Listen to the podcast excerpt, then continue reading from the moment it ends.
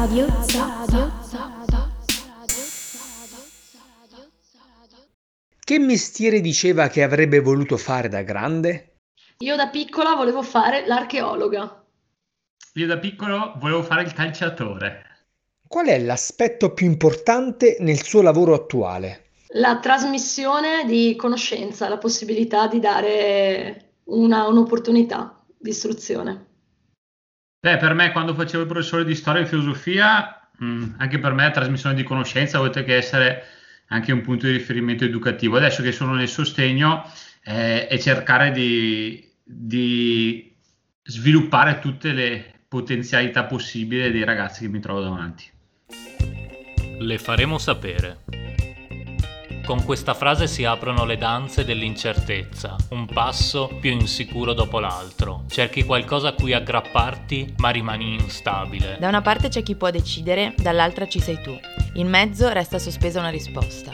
Ti si chiede di rimanere in attesa, lavorando su di te, imparando a venderti meglio. La tua vita è la tua impresa. Veda di fare presto. Qui tutto si consuma in fretta, che sia un prodotto, un contratto o un affetto. Questo podcast invece vuole ridarti il tempo, ascoltarti e dirti che la tua situazione è anche la nostra. Solo così, riconoscendoci, possiamo trovare assieme una voce.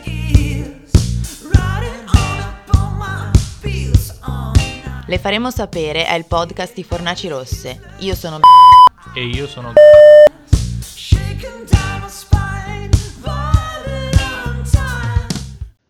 Siamo oggi con Carlo e Daniela, che sono due insegnanti. Dove e cosa insegnate? In che scuola e che cosa?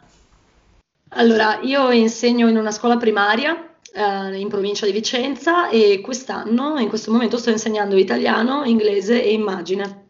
Io invece insegno all'Ipsia Garbin di Schio, la mitica Ipsia Garbin di Schio, che è un professionale sia meccanico, commerciale che sociosanitario. Sono un insegnante di sostegno e sono anche il responsabile mh, per l'inclusione di tutto l'istituto. Allora, volete raccontarci un po' quali sono le peripezie che avete seguito prima di diventare insegnanti di ruolo? Se avete avuto dei lavori prima di diventare insegnanti? Allora, io mentre studiavo all'università, dopo aver fatto le, le magistrali, studiavo filosofia e ho fatto, come tutti, mille lavori per mantenermi agli studi. Dunque, prima di arrivare a fare l'insegnante, eh, ho fatto l'animatrice nei villaggi turistici, la cameriera, ho organizzato mostre, ho fatto ripetizioni, la qualsiasi, lavori di segreteria, insomma, quello che poteva darmi la possibilità di mantenermi agli studi. Poi ho cominciato a fare un po' di supplenze qua e là lungo periodo di precariato, tentativi di concorsi, eh, fino a che ho vinto un concorso e che mi ha, diciamo, stabilizzata e portata nella scuola pubblica, buona scuola, dunque 2016. E da allora questa è la storia. Quando hai detto lunghi anni di precariato vuol dire? Vuol dire 14 anni circa. Cioè un, un adolescente in sostanza. Sì, un bambino, tipo. Avrei potuto avere un figlio, crescerlo e non mantenerlo perché da precaria sarebbe stato più impegnativo. Sì, lungo tempo, lungo lungo. Carlo? Beh, diciamo che io sono stato fortunato con gli altri lavori perché dicevo che volevo fare il calciatore e un po' ce l'ho fatta, anche se da piccolo era vera- veramente molto bravo, era una promessa che poi si è rivelata una menzogna. Però ho giocato sempre in categorie tipo promozione eccellenza dove guadagnavo uno stipendietto. E ho potuto così fare una laurea debole come quella di filosofia, una laurea per una classe medio-alta borghese e finita la laurea eh, ho fatto altri lavori. Prima ho lavorato in una cooperativa per disabili perché prima facevo sempre il modello, cioè la sfilata con i ragazzi disabili e allora poi mi hanno assunto un anno. Poi invece sono andato in un'altra cooperativa dove ho fatto sia l'educatore con ragazzi in difficoltà il pomeriggio e, ed ero anche in una casa di riposo, il Muzan, facevo l'animatore, ero stato ribattezzato il fiorello della terza età perché eh, rianimavo eh, ciò che sembrava rinanimabile. Dopodiché ho cominciato invece ad insegnare in una scuola privata eh, a Romano Zeno, insegnavo storia e filosofia poi ho cominci- sono, finito a insegnare ad Asiago eh, il sostegno dopo un breve passaggio per il liceo Zanella, poi ancora filosofia a Tiene, e poi ho fatto il concorso di storia e filosofia di sostegno perché nel frattempo mi ero specializzato sia in storia e filosofia che in sostegno, quindi altri due anni di università. Li ho vinti tutti e due, sono entrato anch'io con la buona scuola nel sostegno e dopo due anni mi è arrivata pure la chiamata in filosofia, però era Belluno e per questioni strettamente sentimentali familiari, cioè mia moglie mi ammazzava, sono restato nel sostegno.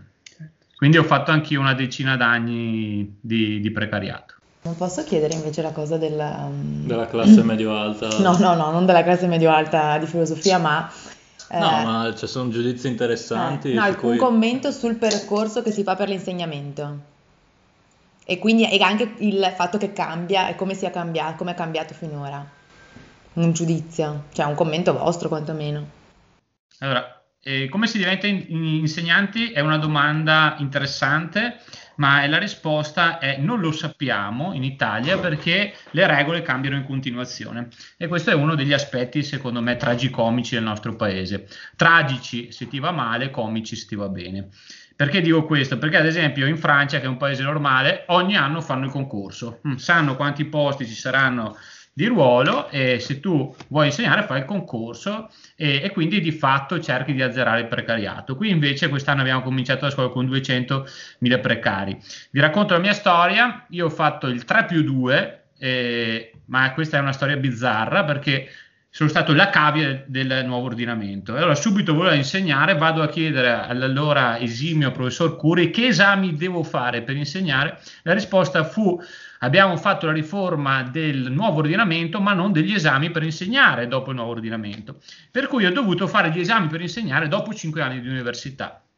E dopodiché ho cominciato a insegnare e allora è, è uscita una cosa che si chiama tirocinio formativo attivo per abilitarsi. E ho studiato un anno per entrare perché c'era una selezione eh, molto dura. Ho fatto un anno di, di università a Modena quella volta. Mia moglie dice che ho scelto il posto più lontano possibile. E dopodiché eh, ho fatto anche un altro test ho studiato tanto per entrare anche al TFA di sostegno, quindi eh, ho fatto un altro anno di tirocinio eh, per specializzarmi e questo mi ha, mi ha, dato poi anche la specializzazione nel sostegno. E dopo, come dicevo prima, ho, ho fatto due concorsi. Perché dico che, eh, che, i sistemi cambiano in continuazione? Perché io sono stato forse il meno fortunato, perché ho dovuto farmi tutti questi anni di università, corsi corsi e concorsi per fare corsi. Ma poi le regole cambiano in continuazione, per dire, l'anno dopo che io ho fatto il TFA hanno fatto una sanatoria e, e tutti hanno fatto quello che si chiamava il pass senza dover fare nessun esame selettivo di entrata. Così come poi ci sono stati percorsi eh, con concorsi non selettivi. E, ecco, per carità, non do giudizi morali perché penso che sia giusto sistemare i precari, però penso che un sistema che continua a cambiare le regole sia quantomeno schizofrenico. Ecco, questo per dire, come ha detto Carlo, è facile, no? Se si volesse fare l'astronauta sarebbe più facile, sarebbe un percorso più lineare, cioè avremo delle dritte, delle coordinate da seguire. E ognuno di noi che ha voluto fare l'insegnante l'ha voluto fare fortemente perché, proprio perché appunto a mano a mano che cambiavano i tempi cambiavano anche le regole del gioco e spesso si aspettava un concorso che non arrivava, cioè passavano tanti anni e non c'era nessun concorso. Vedi adesso che stanno aspettando i nostri colleghi precari un concorso che sembra essere eh, fantascientifico anche questo, no? c'è un bisogno di mh, eh, stabilizzare, c'è un bisogno di assunzioni, però tutti dicono che presto lo faranno, presto lo faranno, nel frattempo passano anni. E, e, dunque sì, come diventare insegnanti? Non lo so, devi avere molta voglia e molta tenacia e crederci veramente, perché altrimenti rischi di diventare un insegnante di ripiego, cioè quell'insegnante che lo fa perché tira avanti. Se ci credi veramente, trovi motivazione giorno dopo giorno, non certo dal diciamo, dal percorso perché non, non, nessuno te lo rende facile. E questo è insomma tanto tempo e devi continuamente informarti perché poi le cose cambiano, cambiano velocemente e ogni giorno sembra che ci sia una regola nuova per poter accedere o non accedere. È un po' come lanciare i dadi. e è frustrante ovviamente da questo punto di vista. Ecco, l'ultimo anno appunto si è tanto parlato di concorso ordinario, concorso straordinario per eh, far diventare di ruolo gli insegnanti precari, così come appunto quest'ultimo anno è stato segnato dalla pandemia e dall'utilizzo nelle scuole de- della didattica a distanza.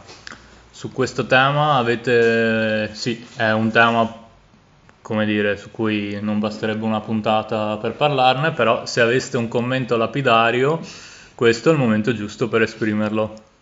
Allora, alla scuola italiana piacciono gli acronimi e dunque la DAD è diventata una cosa che pare mh, da certi punti di vista la panacea di tutti i mali. Sì, ma poi vuol dire stata... anche padre, no? Non so, sono solo io che penso... Sì, la cosa meno vicina alla, al padre. E, ehm, come dire, l'abbiamo utilizzata, è stato, in teoria doveva essere una situazione di um, soluzione emergenziale, cioè uno strumento che usi in una situazione di emergenza, ahimè è diventato poi, come spesso accade in Italia, l'emergenza si è eh, stabilizzata, una, un sicuro precariato come quello della, dei nostri colleghi. E è diventata un po' la, la, la soluzione ultima, no? Allora, poteva essere benissimo una, un tampone rispetto ai primi mesi l'anno scorso, poi però è diventata purtroppo, soprattutto per le scuole superiori, l'unica alternativa. E sicuramente non è scuola a tutti gli effetti, è una situazione di emergenza, è un tentare di continuare a proseguire un percorso educativo a distanza, con tutte le difficoltà del caso, insomma l'insegnamento è relazione principalmente, è incrocio di sguardi, è stare insieme in una classe, confrontarsi con gli altri e capite che è ben difficile farlo dietro un PC, eh, ognuno isolato nella propria casetta e con tutte le difficoltà anche e le disparità socio-economiche e culturali che questo ha portato, perché se il nostro paese fosse un paese con fibra ovunque, connessione velocissima e device per tutti, PC, eccetera, eh, non è così.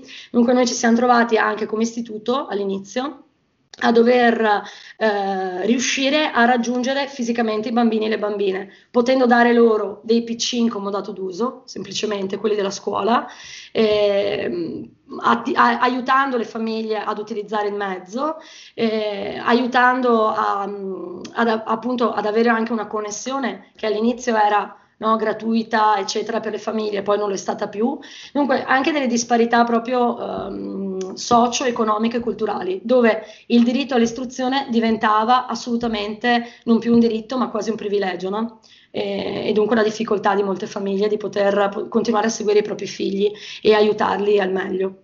Perché poi ricordiamo, didattica a distanza, soprattutto per bambini e bambine della primaria, vuol dire un adulto di riferimento a casa che possa seguirli e capite bene che questo non è, eh, non è possibile per tutte le famiglie, insomma, no?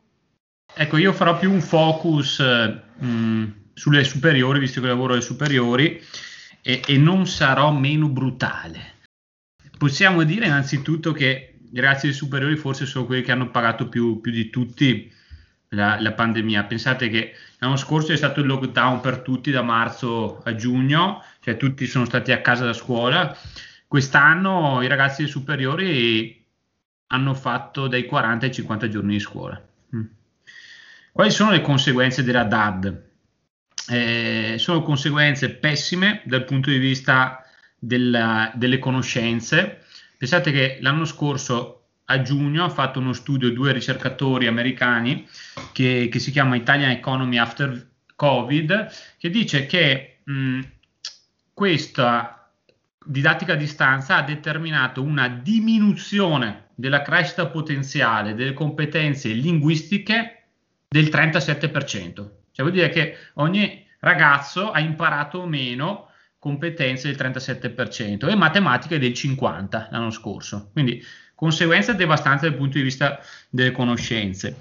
Come dicevi prima giustamente, condivido molto un allargamento della diseguaglianza, perché bisogna ricordarci che la diseguaglianza è sì economica, ma è anche relazionale e culturale. E già noi partivamo malissimo. Pensate che in Italia i quindicenni poveri hanno il 50% di possibilità di non capire quello che leggono, cioè otto volte in più che se fossero ricchi, cioè una riproduzione delle condizioni di partenza culturali E come dicevi benissimo, pensate che durante il lockdown 2 milioni di italiani su 8 non avevano gli strumenti per connettersi, quindi non hanno fatto scuola per tre mesi. E infine, eh, e questo io lo vedo tutti i giorni, ahimè, eh, le conseguenze psicologiche, perché mh, ecco, chi lavora a scuola e superiore lo vede, cioè questi ragazzi hanno fatto un anno nel momento in cui noi, come dire, cioè, almeno io avevo per dire in diretto una pressa di vivere paurosa, no? mi, mi, sarei ammazzato piuttosto di non stare a casa una sera. Eh, ecco, questi sono stati un anno tutti i giorni dal divano al computer, dal computer al divano. E a, Mi- a Milano, a Roma, a Modena sono raddoppiati gli ingressi per tentati suicidi degli adolescenti. Io ho fatto anche, ho chiamato una mia scuola, una professoressa di psicologia molto in gamba, si chiama Salcuni, Università di Padova, sta facendo uno studio sulle conseguenze eh, del Covid sugli adolescenti e ha detto che il 50% è diventato dipendente dai dispositivi, il 22% lo è diventato in maniera patologica, cioè patologica vuol dire che confondono il giorno con la notte. E, ecco, io direi che visto che tu hai parlato di una considerazione lapidaria, io sono già fuori tema e per adesso mi fermo. Diciamo che appunto l'insegnamento è una cosa che eh, anche prima Daniela ha detto è una cosa che con la DAD eh, è stato difficile portare avanti, è la parte relazionale, quindi il contatto con, con, con gli studenti, il contatto personale umano che richiede presenza fisica il fatto che eh, questo sia venuto meno, nel senso come, mm, come, è stato vissuto, ma soprattutto il fatto che eh, come avete vissuto il fatto che ci fosse un coinvolgimento anche delle famiglie nel momento in cui voi insegnavate, perché in quel caso appunto la scuola è andata a casa e a casa c'erano anche i genitori e c'era tutto il contesto dentro cui appunto i ragazzi e le ragazze vivevano. Questo com'è, com'è stato? E com'è in realtà perché non è ancora completamente è stato traumatico, abbiamo visto cose, almeno io ho visto cose che avrei preferito non vedere, che avrei, cioè che immaginavo ma che avrei preferito non vedere.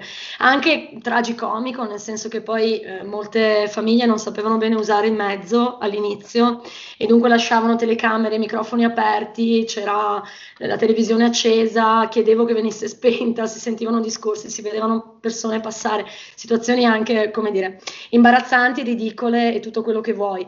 Però sicuramente lo sguardo dei bambini e delle bambine che mi è rimasto impresso, questo sguardo eh, eh, all'inizio anche un po' inebetito, terrorizzato, perché comunque guardavano al di là dello schermo, dunque non stavano guardando né me né i compagni, stavano guardando il genitore che era lì, che nel migliore delle ipotesi c'era e dunque poteva in qualche misura aiutare, ma spesso era un timore no? di, di rispondere in maniera sbagliata, di essere visto in un momento in cui di solito il genitore non c'è. E dunque quando l'insegnante ti chiede o ti parla o ti racconta anche una fetta no, di piccolo mondo tuo che non condividi con la famiglia, perché la scuola è l'entrata in un mondo anche, una comunità educante, in un mondo sociale, anche di autonomia, no, che ti, ti crea anche un'identità propria rispetto alla tua famiglia.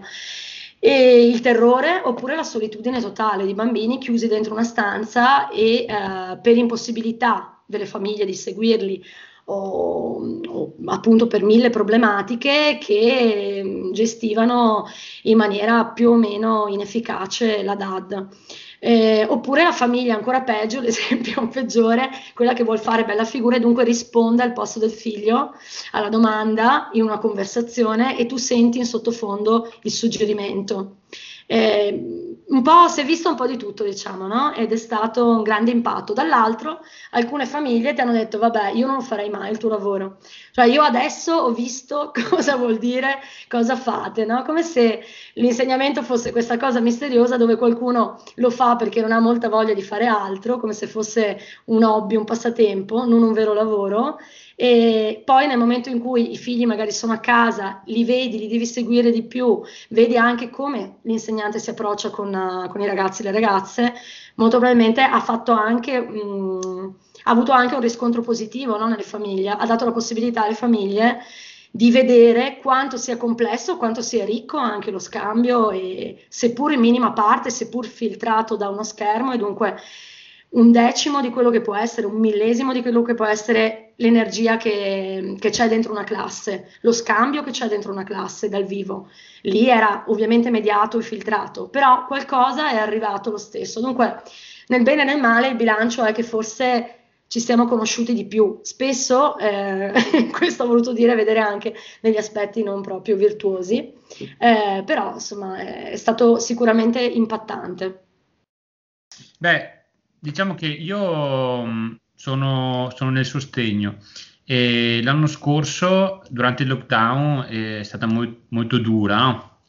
Perché cioè, ovviamente io, io penso, come sarà stato dura sicuramente alle primarie, che la DAD è tanto più efficace quanto più ovviamente il discente è autonomo. Se io penso all'università dove entravo in un'aula con, dove eravamo in 200, non c'era mai una vera e propria lezione dialogica, ma c'era una conferenza e quindi magari lì è fattibile.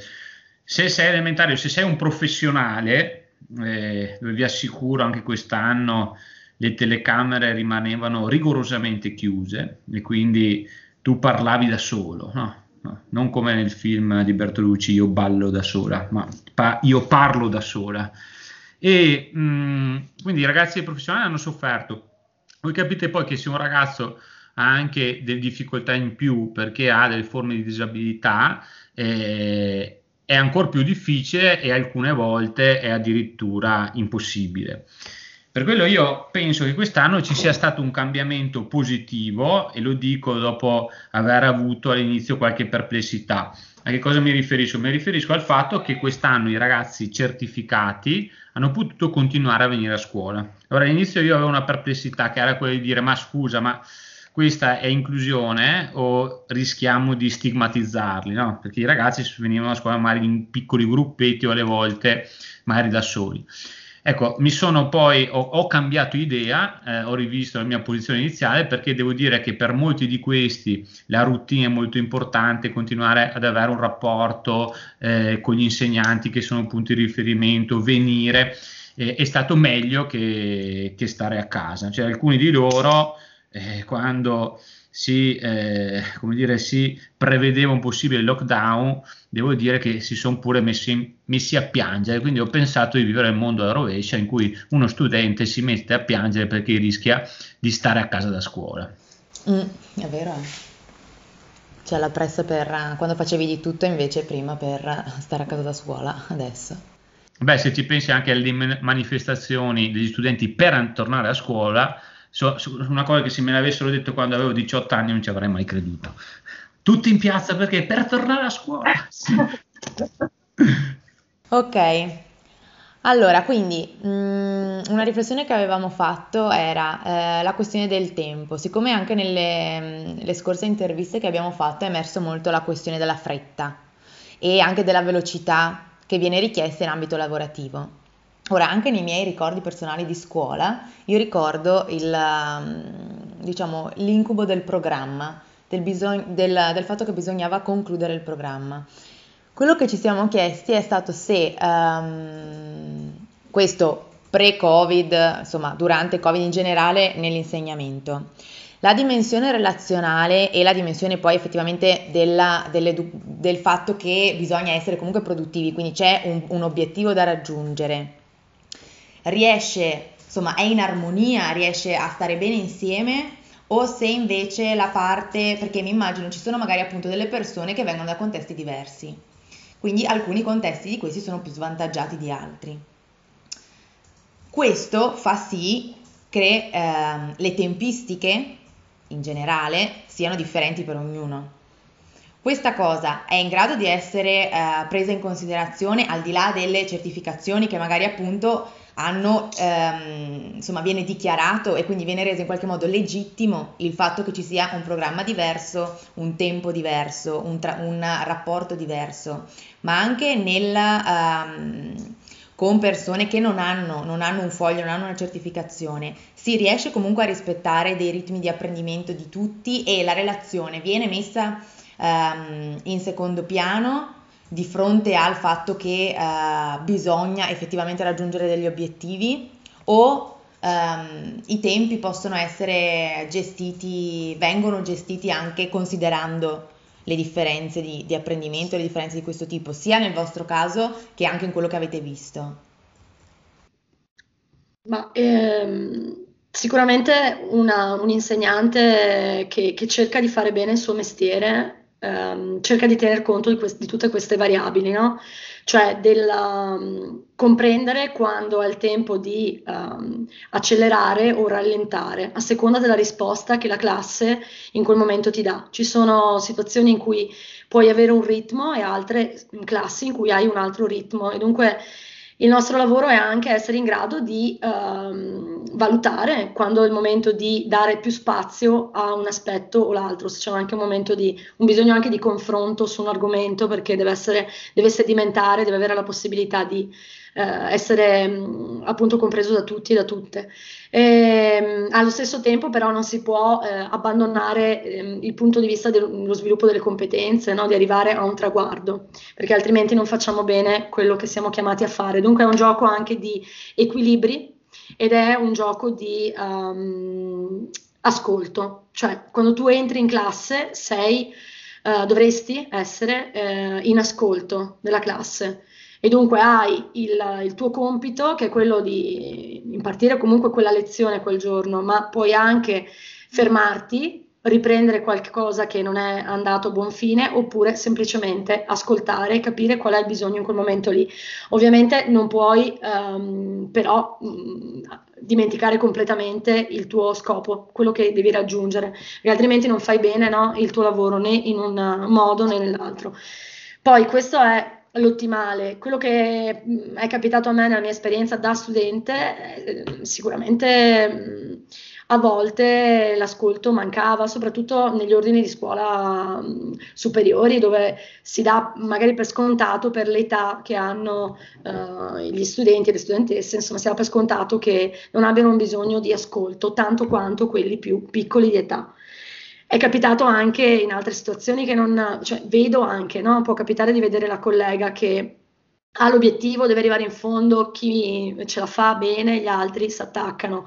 In quel caso non stiamo facendo bene il nostro, il nostro è portare avanti ciascuno e ciascuna secondo le proprie capacità, trovando la strategia di volta in volta. Le classi sono diverse e sono piene, zeppe di bisogni speciali, siamo tutti BES, in determinati momenti della nostra vita, lo siamo stati, lo saremo. E dunque è una, secondo me proprio una pratica di ascolto difficilissima che si impara e che si, si cerca sempre di, di osservarsi anche, no? perché l'importante è avere un minimo di spirito critico anche sul proprio lavoro, anche dopo molti anni, continuare a, a mettersi in discussione, altrimenti si è concluso, insomma, la, la, la, missione è conclusa se si irrigidisce il modo di insegnare.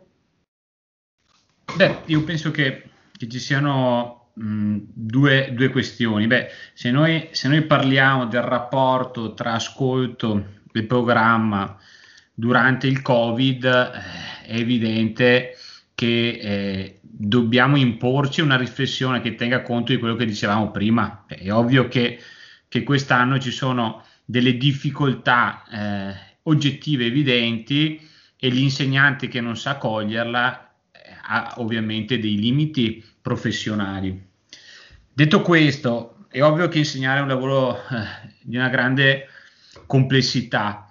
E, è ovvio che in ogni relazione educativa è fondamentale l'ascolto, la conoscenza reciproca è fondamentale capire quali sono le potenzialità di ognuno. Detto questo, eh, mi spaventa un po' eh, la direzione che ha preso la scuola italiana, che in qualche modo imita anche alcune tendenze pedagogiche statunitensi, per la quale sembra che poi invece il programma, e per programma intendiamo eh, sinteticamente la trasmissione di conoscenze, si possa fare a meno. No? Perché poi lo scopo di istruzione è questo, no? cioè anche eh, la grande apologia della competenza, competenza linguistica, no? come se io potessi prescindere dalla conoscenza, no?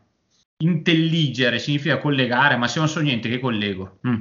Ecco, da questo punto di vista io penso che sia negativa eh, quella direzione intrapresa dalla scuola italiana che condanna un certo contesto in scuola di classe, no? Secondo la quale a poco a poco, circolare ministeriale dopo circolare ministeriale, si è smesso di pretendere dagli studenti.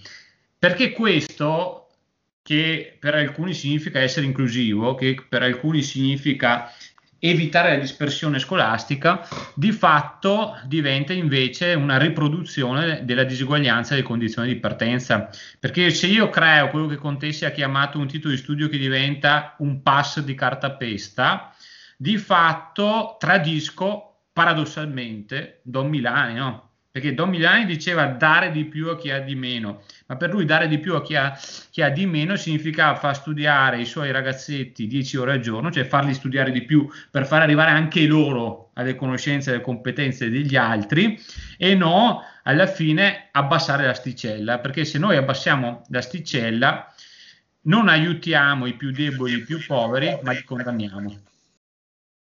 A questo ci colleghiamo a proposito di classi e di classi sociali. Io ho tra le mani in questo momento un numero di Jacob in Italia dell'anno scorso dedicato alla scuola, in cui fanno l'analisi della classe sociale di provenienza per gruppo disciplinare dei laureati nel 2019. Cioè mostrano tutti i laureati eh, in ambito medico, in, amb- in ambito giuridico, in architettura, ambito sanitario e nelle classi di laurea che danno appunto l'accesso diretto all'insegnamento. Ebbene, di, tutte, eh, di tutti i gruppi disciplinari, quello che dà accesso diretto all'insegnamento è quello che per eh, provenienza sociale ha la più alta percentuale di eh, studenti provenienti dai ceti più bassi della società e reciprocamente ha la percentuale più bassa rispetto a tutti gli altri eh, gruppi disciplinari di eh, laureati, laureandi provenienti dalle classi sociali più elevate. Un commento su questo? no, è una situazione che sentite, diciamo, rappresentata nella vita lavorativa di tutti i giorni? Allora, eh, più che sentita nella vita lavorativa, la sento, cioè parla a livello biografico per quanto mi riguarda, no? Nel senso, e sicuramente io ho avuto la possibilità di accedere a una cultura altissima che è stata appunto la laurea in filosofia e sono stata la prima laureata in famiglia pur venendo da una famiglia di operai. L'ho fatto perché ho lavorato studiando, cioè nel senso l'unica possibilità che avevo era mantenermi agli studi per poter accedere a quel tipo di cultura. Ho potuto fare quel tipo di eh, scelta perché avevo un obiettivo che era accedere alla cultura pur non avendo il privilegio di poterlo fare, cioè il privilegio di classe sociale, e immaginando una, un accesso alla cultura che mi desse comunque la possibilità di lavorare, cioè di mettere al contempo di avere quella cultura ma di poterla mettere anche a servizio per poter sopravvivere e trovare un lavoro. L'insegnamento è un po' mette insieme queste cose, no? E da un lato. Dall'altro c'è anche l'altro tema che non avevo la frequenza obbligatoria e dunque potevo lavorare e studiare, cosa non banale perché se avessi voluto fare medicina e eh, provenendo da una classe sociale proletaria, operaia, non avrei mai potuto farla per un semplice motivo, avrei avuto una frequenza, un tempo di studio, insomma tutto quello che sapete molto più lungo e che mi avrebbe portato a essere in difficoltà. L'altro tema è accesso al mondo della cultura, sicuramente riscatto, cioè riscatto e mobilità sociale, seppur minima, ancora l'insegnamento in qualche misura lo può dare, ed è quasi un poi um, ri dare indietro quello che hai avuto, cioè ho avuto accesso all'istruzione, faccio l'insegnante per dare la possibilità ad altre e ad altri che come me magari sono in una situazione in cui la scuola pubblica è l'unico luogo dove poter avere accesso quasi pari eh, rispetto agli altri compagni, anche se sappiamo che poi le differenze ci sono sempre. E, e dunque per me è un po' questo, cioè viviamo in una società di mh, privilegi abbast- di classi sociali abbastanza immobili, non c'è molta mobilità, seppur ci sia il mito, eh, c'era il mito no, di poter laurearsi e svoltare, non è proprio così, il punto di partenza conta ancora molto E, esempio mio personale, avrei voluto fare un master sull'editoria post lauream e non, ho, non l'ho fatto perché non avevo il capitale per poterlo fare, gli agganci, eh, provenire da un certo mondo ti aiuta anche no? da un punto di vista di conoscere e fare e poi proprio un discorso di rete. Cioè io in quel momento dovevo accedere ad un corso di uh, studi che mi desse la possibilità di seguire la, la, mia passione che eh, era lo studio, la filosofia, la conoscenza, ma potermi anche mantenere. E dunque molto probabilmente la vedo così, che l'istruzione la, il fare l'insegnante è ancora in parte, seppur non solo, l'unico motivo per cui vede una classe sociale di partenza più bassa e poi un arrivo a fare l'insegnante, rispetto a essere un medico, un notaio, una, un commercialista, insomma tutte quelle eh, professioni anche abbastanza stereotipate che richiedono eh, una famiglia di un certo tipo, una rete, una, delle spalle coperte di un certo tipo credo che la lettura possa essere un po' questa. Poi c'è anche il, tema del genere, però aprirei troppe parentesi, ma il genere è fondamentale nella scelta degli studi e anche nel condizionamento, sia in positivo che in negativo, nella scelta degli studi delle ragazze e dei ragazzi. Ma mi fermo qui. Beh, eh, mi sembra che cioè, lo studio di Jacobi dica quello che dicono tutti gli studi di sociologia in Italia, cioè che non c'è mobilità sociale fondamentalmente e, e c'è una, come dicevo prima, anche una riproduzione de, delle, delle, classi di partenza anche nella scelta de, dell'università. Anche se pensando, sentendo quello che dicevi, eh, mi viene in mente anche come ci sia stato da un lato, no? da un lato, se guardiamo nella storia un po' più di lunga durata, un progresso straordinario, perché quando tu dicevi sono stata la prima laureata, mi è venuto in mente che effettivamente anche io, mia bisnonna Marianna aveva fatto la terza elementare, no? perché dobbiamo ricordarci che nel 1861, quando eh, c'era l'unità d'Italia, il 20% degli italiani era alfabetizzato, cioè l'80% era analfabeta. E mia nonna, mia bisnonna fa la terza elementare, mia nonna Anna, mia nonna Beppi fa la quinta, mia mamma e mio papà fanno la ragioneria e io sono, sono, il primo laureato, anche se, se una laurea debole.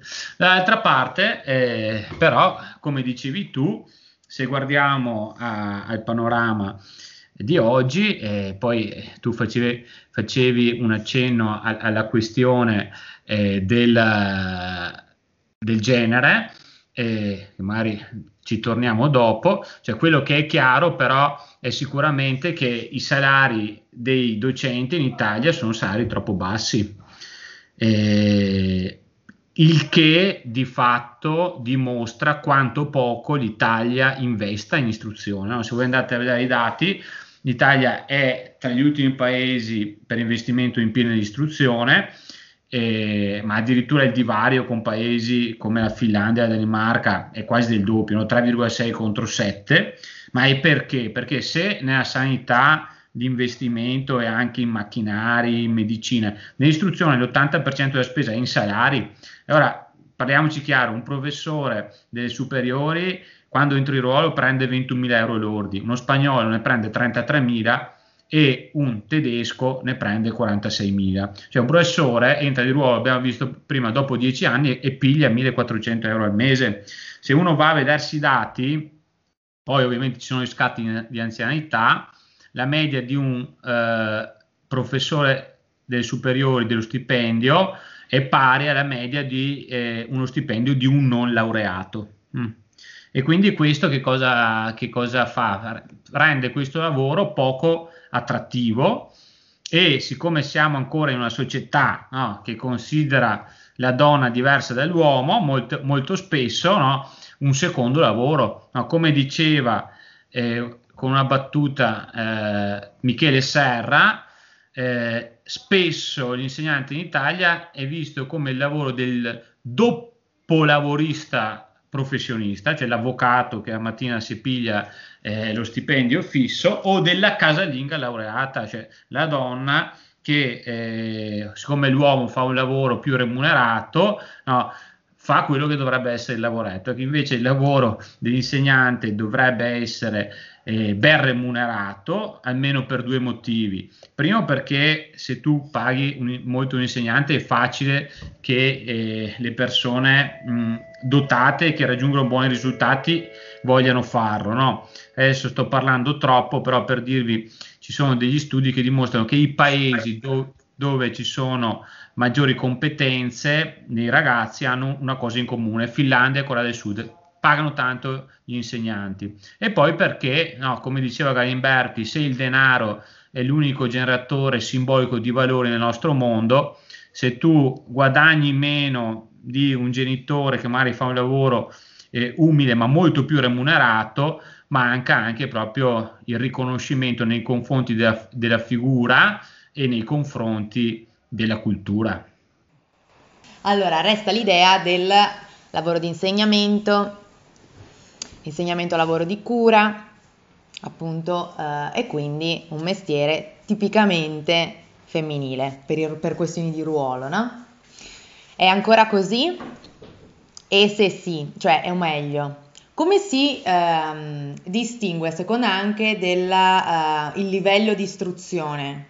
Come si distribuiscono i generi in questo, se- in questo senso? Meglio, anche se, vabbè, basta, fine. noi abbiamo, abbiamo una, un riscontro di questo genere, no? eh, improvvisamente ai, ai, livelli di infanzia, primaria, mh, scuola eh, secondaria di primo grado e anche di secondo grado, abbiamo moltissime donne, una presenza di donne altissima per i motivi che hai detto tu eh, una fuorviante idea che sia la cura mh, solo da addebitarsi alle donne, cioè che tutti i mestieri di cura siano più portate alle donne, no? tra virgolette, mentre i maschi vanno a fare gli ingegneri brutali e le donne si prendono cura dei figli di tutti. E questo è un dato. Però poi improvvisamente quando il mestiere di insegnante, quando è a livelli di età più bassa, ha stipendi più bassi, un riconoscimento sociale più basso e dunque lo lasciamo fare di più alle donne. Appena diventa una, un lavoro eh, socialmente riconosciuto con stipendi altissimi, vedi l'università, sono improvvisamente tutti professori maschi. C'è questa piramide che si capovolge improvvisamente, che secondo me è ben chiara, da ben chiaro, e poi lo stereotipo che se un insegnante alla scuola primaria, peggio ancora, alla scuola d'infanzia è maschio, eh beh, di conseguenza sarà meno maschio di tanti altri, no? C'è questa idea che il maschile non debba occuparsi dei figli. Per fortuna non è più così, non è solo così, però sono stereotipi durissimi da combattere, soprattutto in una mentalità come quella italiana che è profondamente maschilista. E questo è un dato, no? è il primo dato da cui partiamo. E l'altro dato interessante è immaginare che siccome il, il ruolo dell'insegnante è un lavori meno degli altri, dai diciamo, cioè gli insegnanti non lavorano mica come gli altri, no? c'è questa idea che l'insegnante si gratta, allora lo lasciamo fare a chi comunque a casa poi deve prendersi cura della famiglia, del nonno, della nonna, della mamma, del papà, dei bambini, eccetera. E dunque deve avere del tempo per fare l'insegnante e anche eh, poi fare tutti gli altri lavori di cura che non vengono riconosciuti, vengono invisibilizza- invisibilizzati, ma soprattutto eh, resi gratuiti, perché c'è questa grande cosa della gratuità il dono, perché le donne donano un sacco di tempo ed energia, fanno due o tre cose insieme perché sono portate a farlo, eh, non perché gli viene imposto socialmente, eccetera, no, proprio perché è nel DNA. E dunque c'è questa grande, grandi stereotipi da, da, da battere, da distruggere completamente da un lato e dall'altro appunto la, il riconoscimento sociale di, del mestiere che secondo me è la, la cosa che, che, manca. E un'altra cosa che mi scordo sicuramente mi verrà in mente, lascio parlare Carlo e magari mi viene in mente mentre lo ascolto. Beh, eh, brevemente so, sono d'accordo dall'inizio alla fine con quanto, quanto detto Daniela, eh, perché per quanto questo sia vero, al di fuori dell'insegnamento, pensate che nel ricco Veneto le donne guadagnano il 30% in meno degli uomini e ancora le pensionate il 50% in meno degli uomini. E quindi è, è collegato a quello che, che, ha detto benissimo, benissimo lei, no? siccome de- deve essere l'insegnamento, l'insegnamento deve essere un secondo lavoro, siccome abbiamo ancora lo stereotipo della donna che deve occuparsi dei figli e che è sola per, per spirito divino eh, adatta alla cura, è un, è, è un lavoro è un lavoro da donne. No, questo è grave, però un'evidente questione di, di genere, ma è grave altresì per l'idea che abbiamo di insegnamento, no? quasi che fosse un lavoro improduttivo no? e che ha a che fare anche con, con quest'altro stereotipo che citai per cui l'insegnante non lavora. La verità è che l'insegnante che dovrebbe essere un lavoro intellettuale dovrebbe essere uno che, che sta lì sempre a studiare, a studiare perché solo se cresce lui sa poi trasmettere ai ragazzi cultura e, e valori. E allora ci ricolleghiamo per l'ultima domanda su questo tema qua, sul, sul tema del riconoscimento eh, del ruolo sociale degli insegnanti, perché il riconoscimento sociale, come ricordavate, eh, sicuramente anche, avviene anche attraverso un'adeguata retribuzione. E un'adeguata retribuzione si ottiene se... Eh, i lavoratori e le lavoratrici sono organizzati e reclamano quello che eh, pensano debba essere spetti. sì, quello che ritengono legittimamente che, gli spe- che spetti loro. Quindi è una domanda sulla sindacalizzazione nel corpo degli insegnanti. Siete molto uniti o come categoria? È una domanda che abbiamo fatto praticamente a tutte le categorie professionali finora interpellate e che continueremo a fare perché appunto uno scopo segreto del podcast è quello di favorire la sindacalizzazione. Fare tessere, è un po' questo, lo scopo del podcast è tesserare gente. È dare, dare risposte alle domande non fatte da parte del... No, rovesciare il senso comune individualista che è molto diffuso eh, ma diffuso in quanto spesso imposto. E passato a scuola. Eh, trasmesso anche a scuola sul fatto che non, non, esiste organizzazione collettiva, c'è una spinta unicamente individuale e non devi collaborare con chi fa il tuo stesso lavoro, ma piuttosto eh, intralciarlo e pensare alla tua carriera. Ecco, mi chiede, la domanda quindi è, è inquadrata in questo contesto. Ah, eh, domandona, la- non esistono più le classi sociali, ci fanno credere questo e di conseguenza c'è una spinta a pensare che se mi risolvo i problemi che riguardano il mio piccolo orto sono a posto. E dunque l'idea che anche essere sindacalizzati voglia dire occuparsi più di avere dei privilegi e non dei diritti e dei doveri. Dunque dovrebbe un po' cambiare il senso, è un lavoro, come dire, profondamente culturale secondo me, e, um, culturale esteso a tutta la popolazione, ai lavoratori e alle lavoratrici. Il senso di appartenenza e il, um, il senso di diritto e dovere che eh, ogni lavoro comporta dovrebbe essere molto alto. No? La professionalità si vede nel momento in cui so di avere dei diritti e dei doveri e voglio che siano rispettati, pretendo che siano rispettati, ma al contempo mi adopero perché i miei doveri vengano assolti tutti. E io personalmente sono anche una tesserata eh, di, una, di, un sindacato, però ehm, credo che non ci sia molta... Ehm, non ci sia molto spirito corporativo uh, nel, negli insegnanti, ma non solo negli insegnanti, in genere nei lavoratori e nelle lavoratrici. L'obiettivo è stato molto in questi anni frammentare, rendere più deboli, rendere meno um, uniti e sicuramente ha funzionato. Non è tutta colpa solo di un meccanismo cattivo e brutto e capitalista, è anche um, l'insensatezza a volte dell'utilizzo del sindacato quando viene utilizzato appunto per privilegi e non per rispetto di diritti e doveri. Ehm, e poi c'è il grande stigma, noi siamo lavoratori statali e dunque il lavoro statale viene visto come un privilegio. Nulla importa se i nostri stipendi sono fermi dall'82, nulla importa se non abbiamo nessun tipo di riconoscimento, eccetera, eccetera. Siamo privilegiati. Allora, l'aver ribaltato a livello culturale l'idea che i diritti dei lavoratori e delle lavoratrici siano privilegi, cioè quelli nostri di statali, siano delle robe in più che dovremmo vederci togliere perché tanto c'è gente che ne ha meno, ecco, è il gioco al ribasso che secondo me è un po' la causa di tanti mali. Dunque ritrovare il senso di collettività, sì, dappertutto, in tutti gli ambiti, e ritrovare anche però un po' la barra del, del, senso dei diritti dei lavoratori e delle lavoratrici, che non sono privilegi. In colleghi e colleghe tu non noti questa tendenza a volersi mettere insieme? È difficile perché poi i colleghi e le colleghe, quelli che sono già eh, di ruolo da molti anni, come dire, sono fermi. Poi ci sono tutti i precari che però hanno precarietà diverse e richieste diverse, magari appartengono, aspettano o il concorso o di essere stabilizzati o sono di una fascia. Quell'aver frammentato molto l'accesso e la formazione e come arrivare ad essere insegnanti di ruolo nella scuola ha reso anche più, debole le, più deboli le istanze, perché ci ha completamente frammentati e divisi anche tra di noi. Poi c'è un grande tema che secondo me è il senso della collettività, che però non riguarda solo gli insegnanti, ahimè, riguarda un po' tutti e tutte. Vai Carlo, è l'ultima.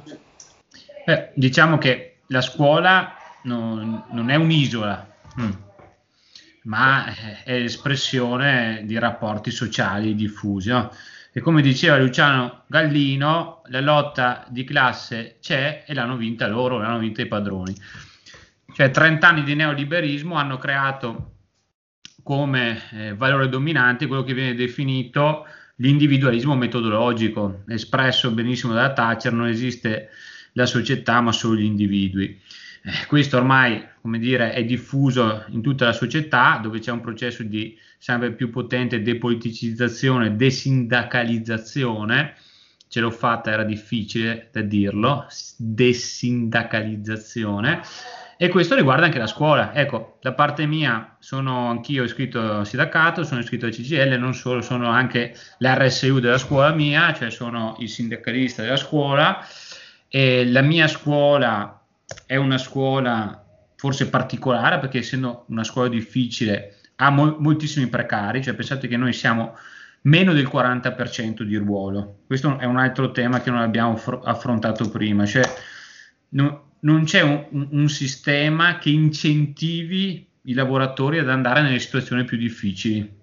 E quindi c'è un ribaltamento di Don Milani, cioè diamo di meno a chi ha di meno, per cui le scuole con meno persone di ruolo, con meno professori di ruolo, sono magari le scuole di periferia, sono le scuole più difficili come la mia. Ecco, questo per dire che forse la mia non è un'esperienza paradigmatica, ma per dire quando noi facciamo le riunioni sindacali e se prima abbiamo detto che il tema dei salari dovrebbe essere sentito e condiviso, visto che prendiamo meno di tutti, ecco, mi capita di avere 30 professori su 200. Mm, questa è un'immagine, come dire, triste di un ripiegamento individualista eh, che ahimè, secondo me, non fotografa solo la realtà della scuola, ma di tutta la società.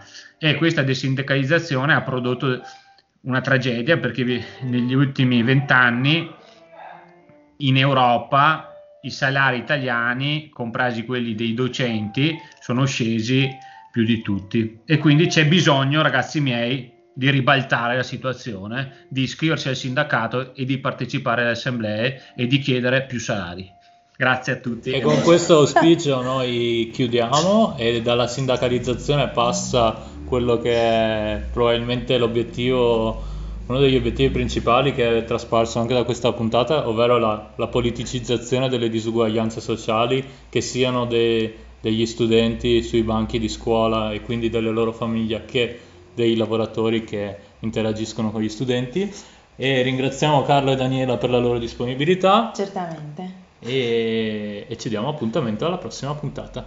Grazie. Ciao. Ciao. Grazie a voi, ciao a tutti. Ciao ciao. Radio Zappa.